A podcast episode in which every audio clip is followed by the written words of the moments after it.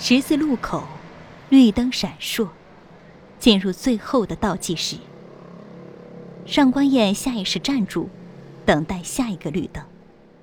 伸手去拉丈夫，却扑了个空。顾城没有回头，阔步向前走去。绿灯只剩最后一秒，他迈开双腿向前跑。上官燕也想跟上，却看到了闪亮的红灯和疾驰而出的汽车，不得不站住。一辆辆车挡住了她的视线，她已看不到丈夫。今天是立秋。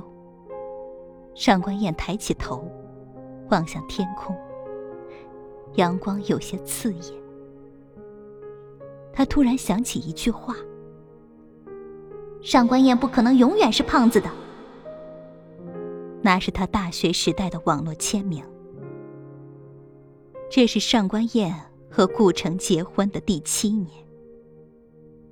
他三十五岁，全职主妇。顾城。三十七岁，江城电视台亲子综艺节目《超级宝贝》的导演。他们育有一子，古孝，上幼儿园大班。两人名下有一套全款购置的一百二十一平方米的住宅，三室两厅两卫的构造。房龄虽已过十年，但位置优越，交通便捷，学区。也还尚可。他们还有一辆德国产宝马三厢小轿车。上官燕虽早早考出了驾照，却完全没有驾驶经验，平时都是顾城在充当家庭司机。他们，是江城这个沿海城市千千万万个家庭中普通的一员。每天都会随着日升而出，日落而归。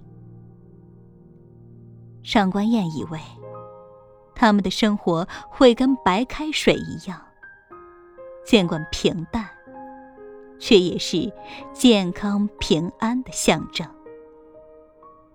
然后，二人相伴到老，看着儿子长大成人。可生活却已悄然变化。